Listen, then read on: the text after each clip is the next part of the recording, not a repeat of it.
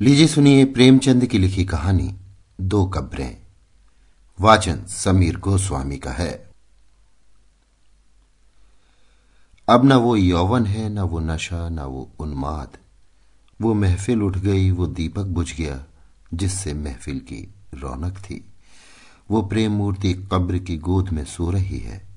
हाँ, उसके प्रेम की छाप अब भी हृदय पर है और उसकी अमर स्मृति आँखों के सामने। वीरांगनाओं में ऐसी वफा, ऐसा प्रेम, ऐसा व्रत दुर्लभ है और रईसों में ऐसा विवाह, ऐसा समर्पण, ऐसी भक्ति और भी दुर्लभ। कुंवर रणवीर सिंह रोज बिला नागा संध्या समय जोहरा की कब्र के दर्शन करने जाते। उसे फूलों से सजाते, आंसुओं से सींचते।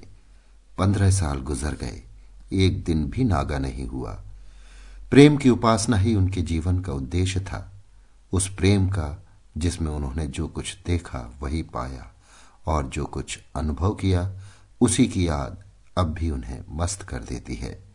इस उपासना में सुलोचना भी उनके साथ होती, जो जोहरा का प्रसाद और कुंवर साहब की सारी अभिलाषाओं का केंद्र थी।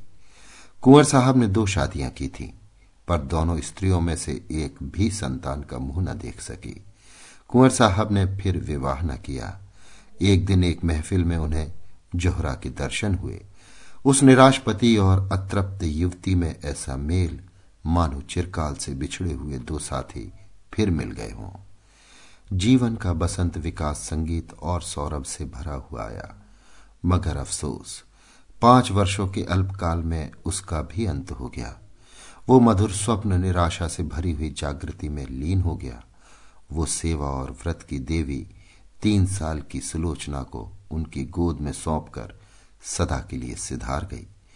कुंवर साहब ने इस प्रेमादेश का इतने अनुराग से पालन किया कि देखने वालों को आश्चर्य होता था।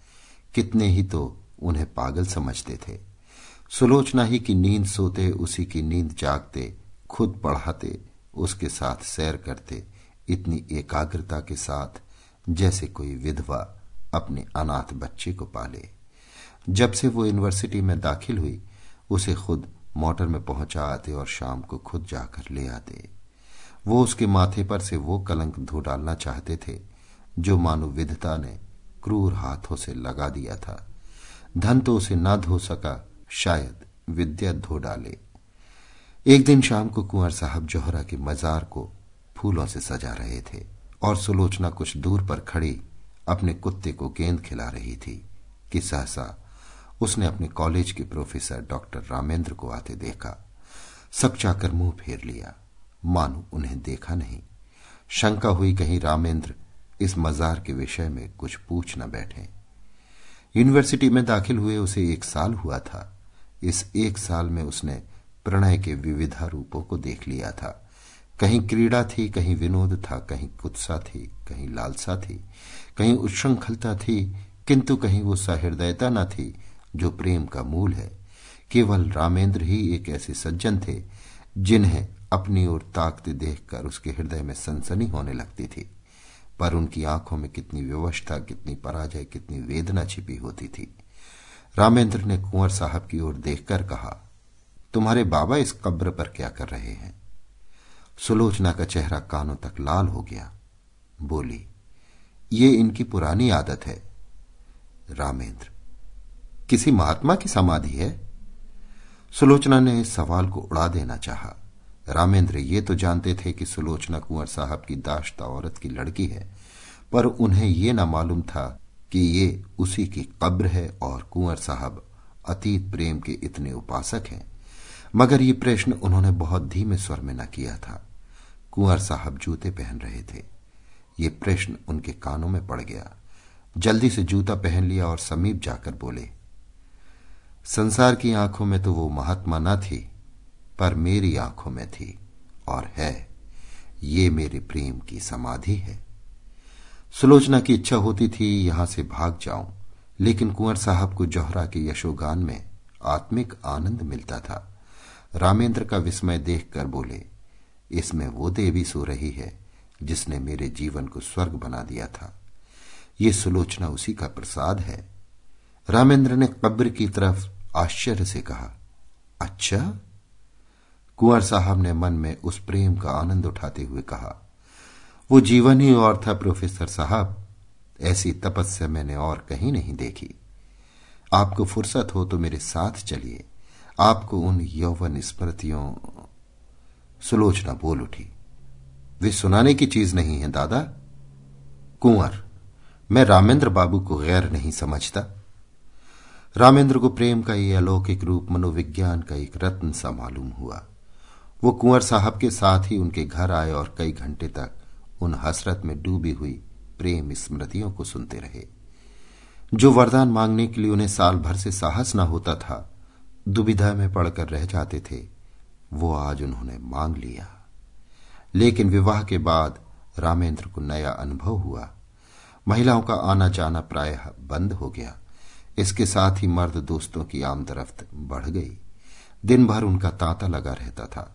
सुलोचना उनके आदर सत्कार में लगी रहती। पहले एक दो महीने तक तो रामेंद्र ने इधर ध्यान नहीं दिया। लेकिन जब कई महीने गुजर गए और स्त्रियों ने बहिष्कार का त्याग न किया तो उन्होंने एक दिन सुलोचना से कहा, ये लोग आजकल अकेले ही आते हैं?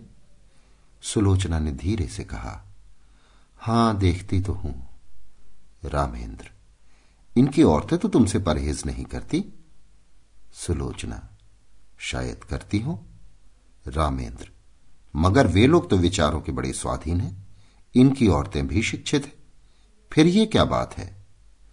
सुलोचना ने दबी जबान से कहा, मेरी समझ में कुछ नहीं आता। रामेंद्र ने कुछ देर असमंजस में पढ़कर कहा, हम लोग किसी दूसरी जगह चले जाएँ तो क्या हर्ज? वहाँ तो कोई हमें न जानता होगा। सुलोचना ने की तीव्र स्वर में कहा, दूसरी जगह क्यों जाए? हमने किसी का कुछ बिगाड़ा नहीं है, किसी से कुछ मांगते नहीं।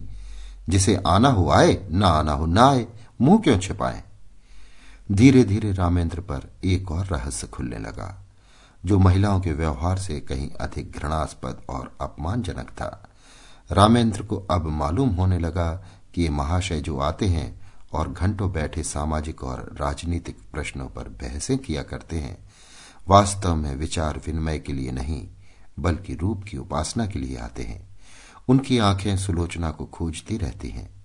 उनके कान उसी की बातों की ओर लगे रहते हैं। उसकी रूप माधुरी का आनंद उठाना ही उनका अभीष्ट है।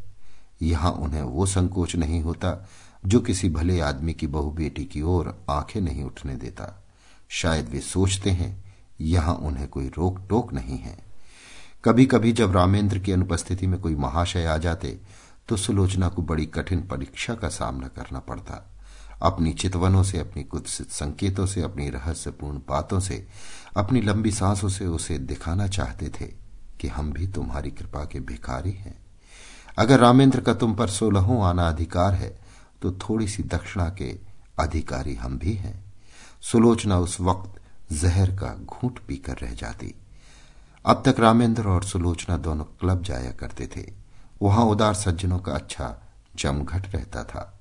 जब तक रामेंद्र को किसी की ओर संदेह न था, वो उसे आग्रह करके अपने साथ ले जाते थे। सुलोचना के पहुँचते ही यहाँ एक स्फूर्ति सी उत्पन्न हो जाती थी। जिस मेज पर सुलोचना बैठती, उसे लोग घेर लेते थे।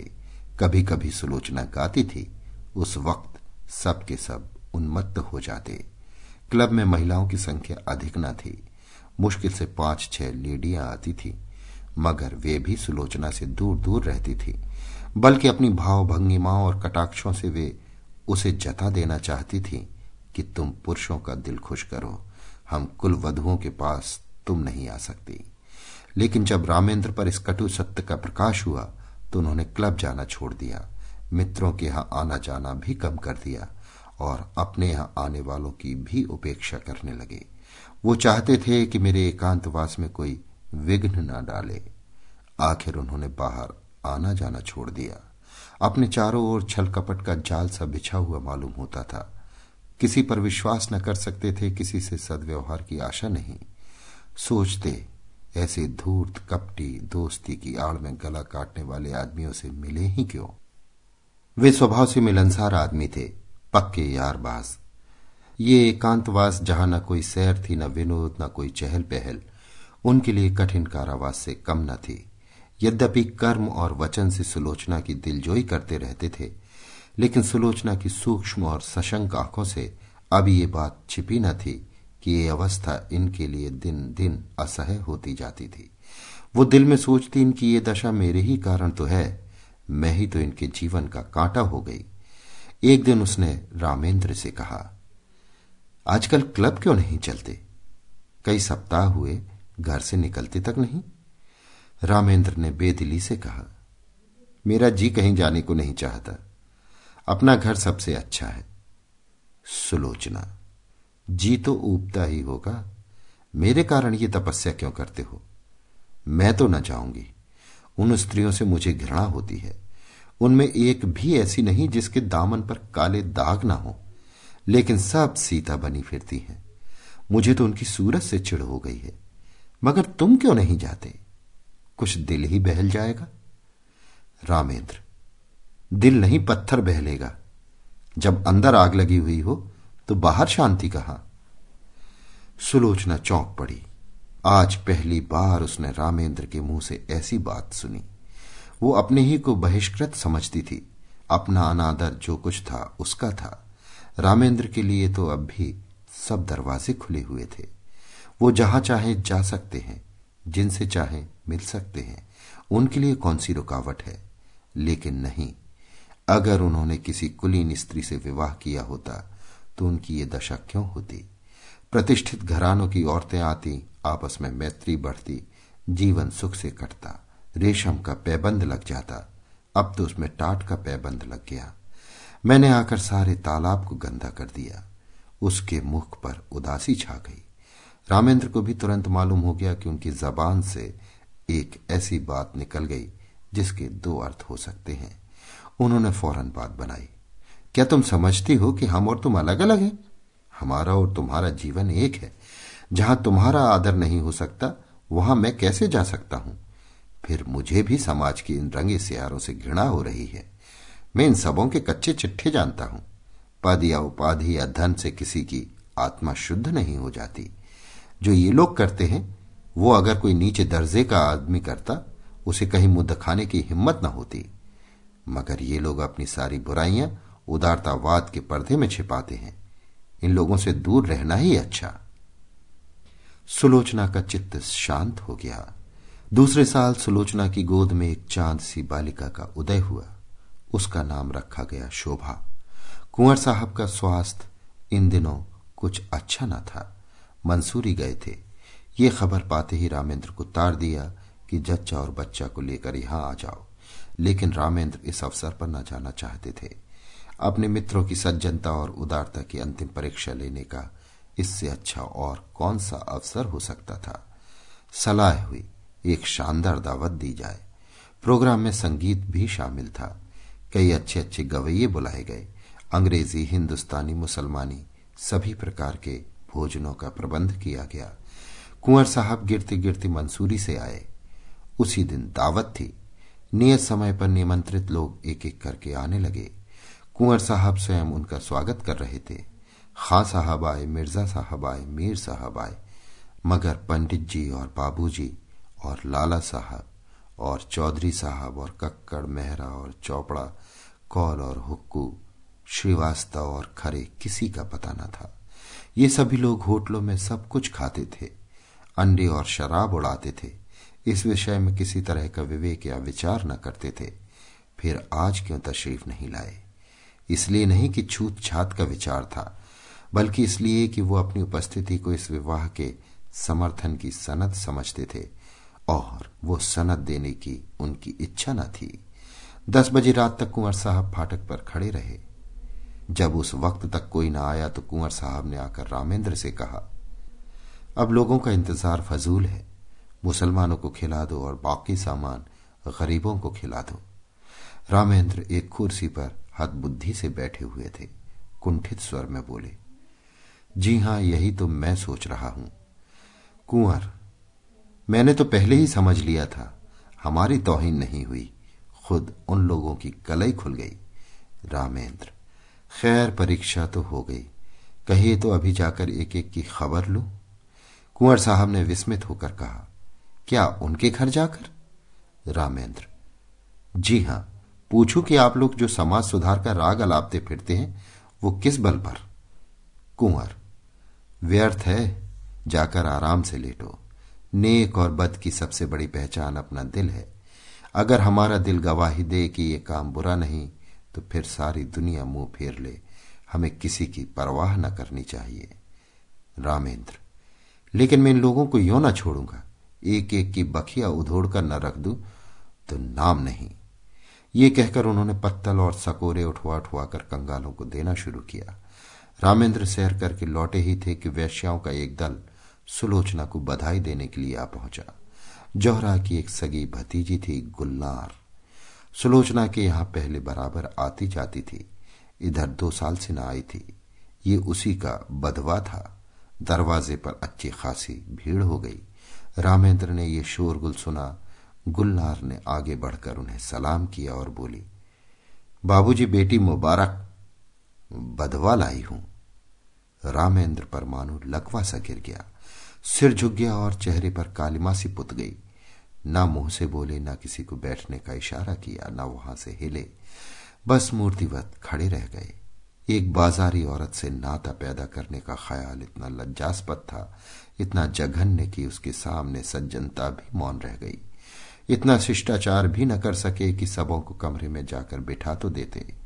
आज पहली ही बार उन्हें अपने अध पतन का अनुभव हुआ। मित्रों की कुटिलता और महिलाओं की उपेक्षा को वो उनका अन्याय समझते थे, अपना अपमान नहीं।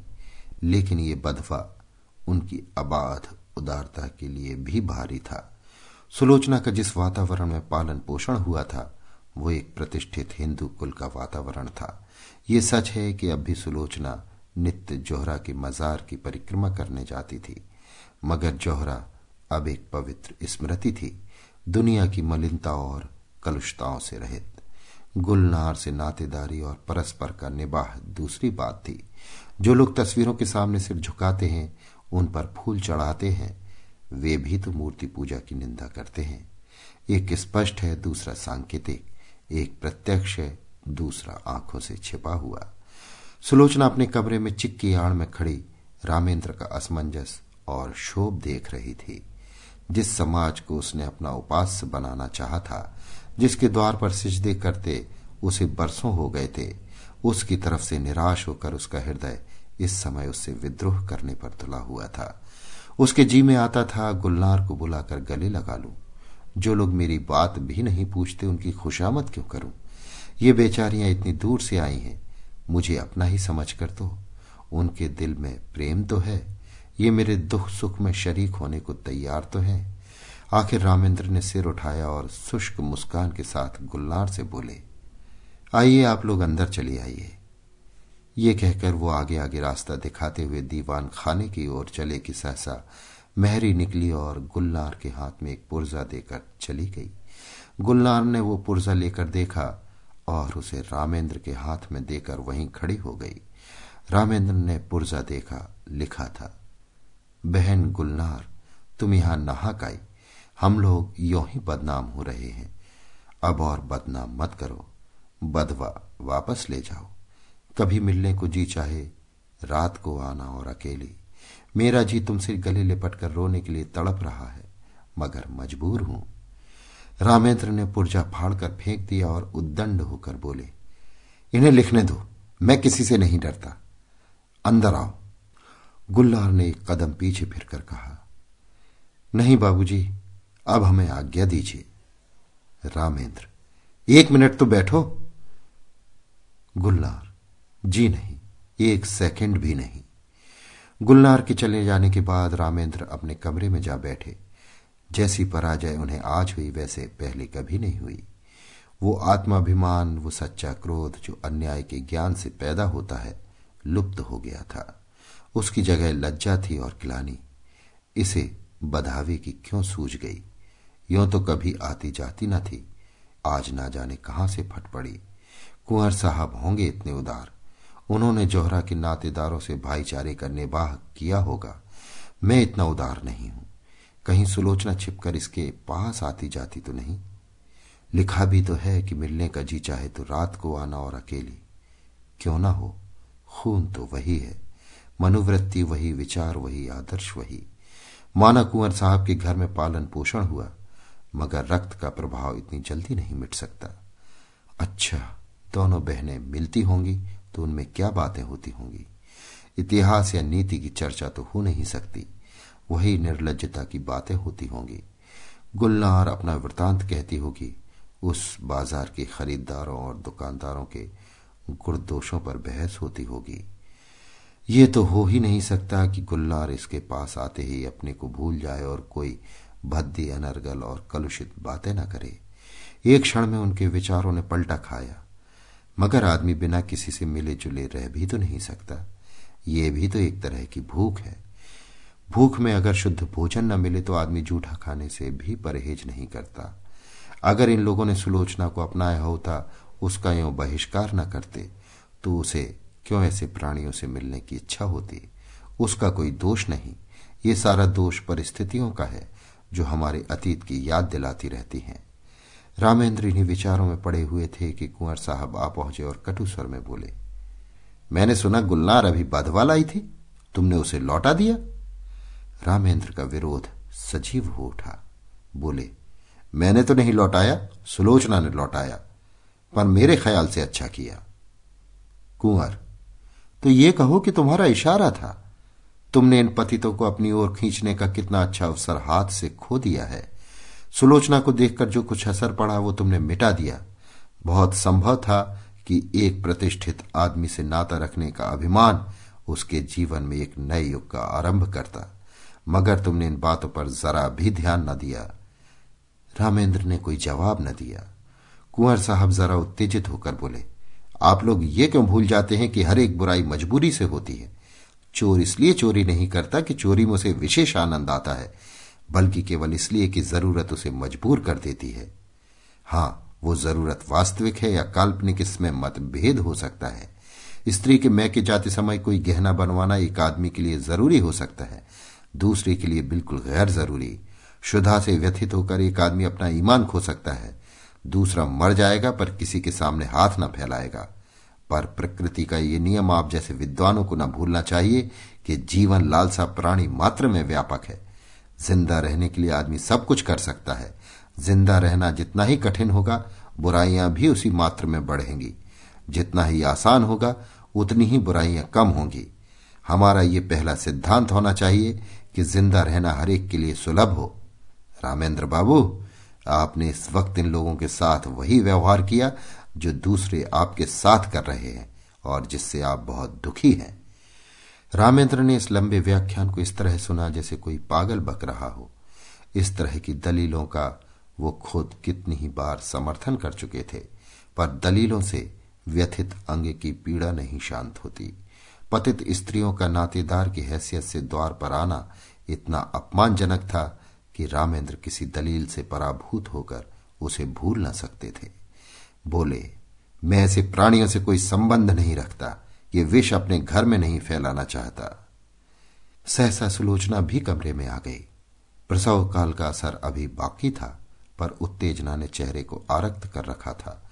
रामेंद्र सुलोचना को देखकर तेज हो गए। वो उसे जता देना चाहते थे कि इस विषय में मैं एक रेखा तक जा सकता हूँ, उसके आगे किसी तरह नहीं जा सकता। बोले मैं ये कभी पसंद न करूँगा कि कोई बाजारी औरत किसी भेष में मेरे घर आए। रात को अकेले या सूरत बदल कर आने से इस बुराई का असर नहीं मिट सकता। मैं समाज के दंड से नहीं डरता, इस नैतिक विष से डरता हूँ। सुलोचना अपने विचार में मर्यादा रक्षा के लिए काफ़ी आत्मसमर्पण कर चुकी थी। उसकी आत्मा ने अभी तक उसे क्षमा न किया था। तीव्र स्वर में बोली, क्या तुम चाहते हो कि मैं इस कैद में अकेले जान दे दूँ? कोई तो हो जिससे आदमी हंसे, बोले। रामेंद्र ने गर्म होकर कहा, हंसने बोलने का इतना शौक था तो मेरे साथ विवाह ना करना चाहिए था। विवाह का बंधन बड़ी हद तक त्याग का बंधन है। जब तक संसार में इस विधान का राज्य है और स्त्री कुल मर्यादा की रक्षक समझी जाती है, उस वक्त तक कोई मर्द ये स्वीकार न करेगा कि उसकी पत्नी बुरे आचरण के प्राणियों से किसी प्रकार का संसर्ग रखे। कुंवर साहब समझ गए कि इस वाद विवाद से रामेंद्र और भी सिद्ध पकड़ लेंगे और मुख्य विषय लुप्त हो जाएगा, इसलिए नम्र स्वर में बोले, लेकिन बेटा, ये क्यों ख्याल करते हो कि ऊँचे दर्जे की पढ़ी लिखी स्त्री दूसरे के प्रभाव में आ जाएगी, अपना प्रभाव न डालेगी? रामेंद्र, इस विषय में शिक्षा पर मेरा विश्वास नहीं। शिक्षा ऐसी कितनी बातों को मानती है जो रीति नीति और परंपरा की दृष्टि से त्याज्य है। अगर पाँव फिसल जाए तो हम उसे काटकर फेंक नहीं देते, पर मैं इसके सामने सिर झुकाने को तैयार नहीं हूँ। मैं स्पष्ट कह देना चाहता हूँ कि मेरे साथ रहकर पुराने संबंधों का त्याग करना पड़ेगा। इतना ही नहीं, मन को ऐसा बना लेना पड़ेगा कि ऐसे लोगों से उसे खुद घृणा हो। हमें इस तरह अपना संस्कार करना पड़ेगा कि समाज अपने अन्याय पर लज्जित हो। न ये कि हमारे आचरण ऐसे भ्रष्ट हो जाए कि दूसरों की निगाह में ये तिरस्कार औचित्य का स्थान पा जाए। सुलोचना ने उद्दत होकर कहा स्त्री इसके लिए मजबूर नहीं है कि वो आपकी आँखों से देखे और आपके कानों से सुने। उसे ये निश्चय करने का अधिकार है कि कौन सी चीज़ उसके हित की है, कौन सी नहीं। कुंवर साहब भयभीत होकर बोले, सिल्लो, तुम भूली जाती हो कि बातचीत में हमेशा मुलायम शब्दों का व्यवहार करना चाहिए। हम झगड़ा नहीं कर रहे हैं, केवल एक प्रश्न पर अपने अपने विचार प्रकट कर रहे हैं। सुलोचना ने निर्भीकता से कहा, जी नहीं मेरे लिए बेड़ियाँ तैयार की जा रही हैं। मैं इन बेड़ियों को नहीं पहन सकती। मैं अपनी आत्मा को उतना ही स्वाधीन समझती हूँ जितना कोई मर्द समझता है। रामेंद्र ने अपनी कठोरता पर कुछ लज्जित होकर कहा, मैंने तुम्हारी आत्मा की स्वाधीनता को छीनने की कभी इच्छा नहीं की, और ना मैं इतना विचारहीन हूँ। शायद तुम भी इसका समर्थन करोगी। लेकिन क्या तुम्हें विपरीत मार्ग पर चलते देखूँ तो मैं तुम्हें समझा भी नहीं सकता? सुलोचना। उसी तरह जैसे मैं तुम्हें समझा सकती हूँ। तुम मुझे मजबूर नहीं कर सकते। रामेंद्र, मैं इसे नहीं मान सकता। सुलोचना, अगर मैं अपने किसी नातेदार से मिलने जाऊँ तो आपकी इज़्ज़त में बट्टा लगता है। क्या इसी तरह आप ये स्वीकार करेंगे कि आपका व्याभिचारियों से मिलना जुलना मेरी इज़्ज़त में दाग लगाता है? रामेंद्र, हाँ, मैं मानता हूँ।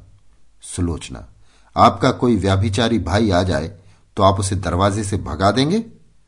रामेंद्र, तुम मुझे इसके लिए मजबूर नहीं कर सकती। सुलोचना, और आप मुझे मजबूर कर सकते हैं? बेशक। क्यों? इसलिए कि मैं पुरुष हूँ, इस छोटे से परिवार का मुख्य अंग हूँ, इसलिए कि तुम्हारे ही कारण मुझे रामेंद्र कहते कहते रुक गए। पर सुलोचना उनके मुँह से निकलने वाले शब्दों को ताड़ गई। उसका चेहरा तमतमा उठा। मानो छाती में बर्छी सी लग गई। मन में ऐसा उद्योग उठा कि इसी क्षण घर छोड़कर सारी दुनिया से नाता तोड़कर चली जाऊँ और फिर इन्हें कभी मुँह न दिखाऊँ।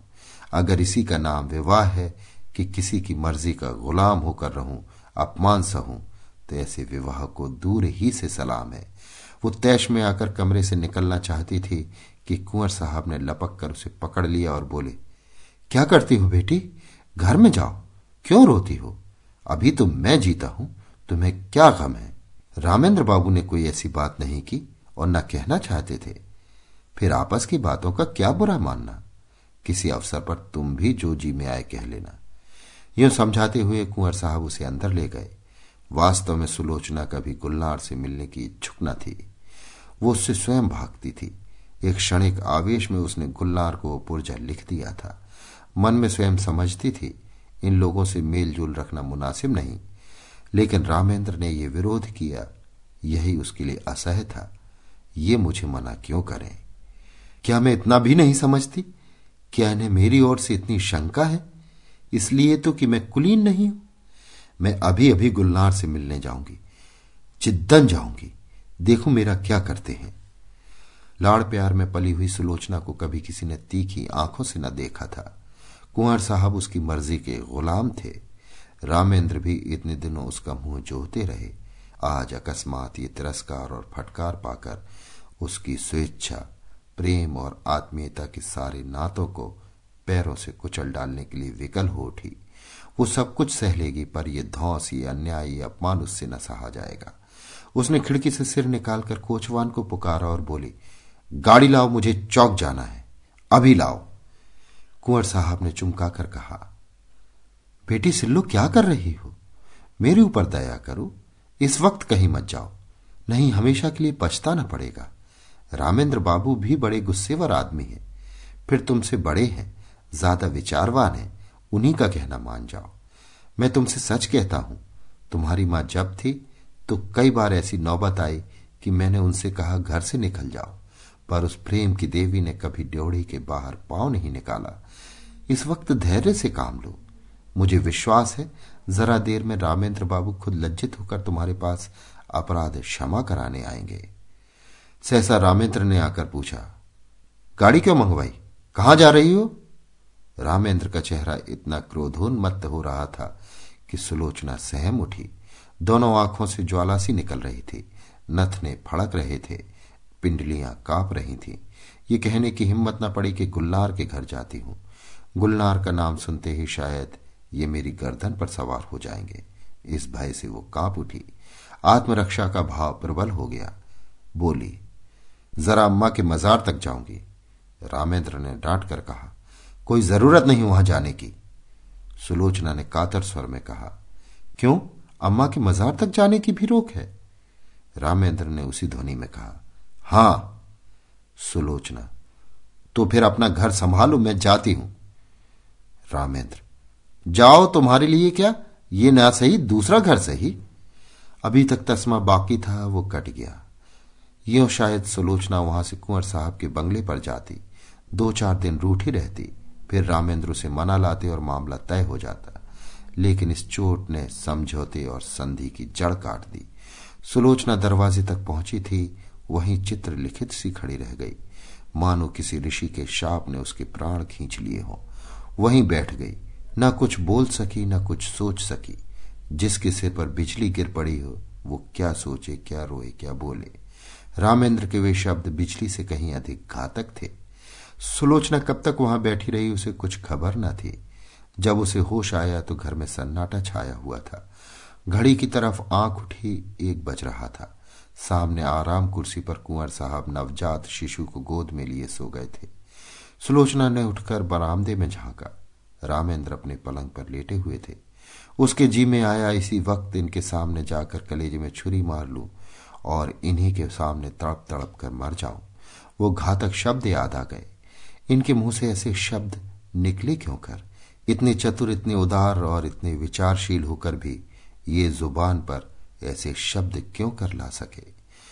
उसका सारा सतित्व भारतीय आदर्शों की गोद में पली हुई भूमि पर आसक्त पड़ी हुई अपनी दीनता पर रो रहा था। वो सोच रही थी, अगर मेरे नाम में ये दाग न होता, मैं भी कुलीन होती तो क्या ये शब्द इनके मुँह से निकल सकते थे? लेकिन मैं बदनाम हूँ, दलित हूँ त्याज हूँ, मुझे सब कुछ कहा जा सकता है। उफ, इतना कठोर हृदय। क्या वो किसी दशा में भी रामेंद्र पर इतना कठोर प्रहार कर सकती थी? बरामदे में बिजली की रोशनी थी। रामेंद्र के मुख पर शोभ या गिलानी का नाम भी न था। क्रोध की कठोरता अब तक उसके मुँह को विकृत किए हुए थी। शायद इन आँखों में आँसू देखकर अब भी सुलोचना के आहत हृदय को तस्कीन होती। लेकिन वहाँ तो अभी तक तलवार खिंची हुई थी। उसकी आँखों में सारा संसार सूना हो गया। सुलोचना फिर अपने कमरे में आई। कुंवर साहब की आँखें अब भी बंद थीं।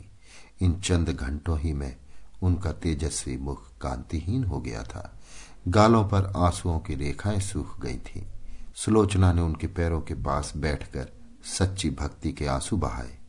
हाय, मुझ अभाग्नि के लिए इन्होंने कौन कौन से कष्ट नहीं झेले कौन कौन से अपमान नहीं सहे, अपना सारा जीवन ही मुझ पर अर्पण कर दिया, और उसका ये हृदय विदारक अंत सुलोचना ने फिर बच्ची को देखा, मगर उसका गुलाब सा विकसित मुँह देखकर भी उसके हृदय में ममता की तरंग ना उठी। उसने उसकी तरफ़ से मुँह फेर लिया। यही वो अपमान की मूर्तिमान वेदना है, जो इतने दिनों मुझे भोगनी पड़ी। मैं इसके लिए क्यों अपने प्राण संकट में डालूं? अगर उसके निर्दयी पिता को उससे प्रेम है तो उसको पाले। और एक दिन वो भी उसी तरह रोए, जिस तरह आज मेरे पिता को रोना पड़ रहा है। ईश्वर अब की अगर जन्म देना तो किसी भले आदमी के घर जन्म देना। जहाँ जोहरा का मजार था, उसी के बगल में एक दूसरा मजार बना हुआ है। जोहरा के मजार पर घास जमाई है। जगह जगह से चूना गिर गया है। लेकिन दूसरा मजार बहुत साफ़ सुथरा और सजा हुआ है। उसके चारों तरफ़ गमले रखे हुए हैं और मजार तक जाने के लिए गुलाब के बेलों की रविशें बनी हुई हैं। शाम हो गई है। सूर्य की क्षीण, उदास, पीली किरणें मानो उस मजार पर आँसू बहा रही हैं। एक आदमी तीन चार साल की बालिका को गोद में लिए हुए आया और उस मजार को अपने रूमाल से साफ़ करने लगा। रविशों में जो पत्तियाँ पड़ी थीं, उन्हें चुनकर साफ़ किया और मजार पर सुगंध छिड़कने लगा। बालिका दौड़ दौड़कर तितलियों को पकड़ने लगी। ये सुलोचना का मजार है। उसकी आखिरी नसीहत थी कि मेरी लाश जलाई न जाए। मेरी माँ की बगल में मुझे सुला दिया जाए। कुंवर साहब तो सुलोचना के बाद छह महीने से ज़्यादा न चल सके। हाँ, रामेंद्र अपने अन्याय का पश्चाताप कर रहे हैं। शोभा अब तीन साल की हो गई है और उसे विश्वास है कि एक दिन उसकी माँ इसी मजार से निकलेगी। अभी आप सुन रहे थे प्रेमचंद्र की लिखी कहानी, दो कब्रें, वाचन समीर गोस्वामी का था।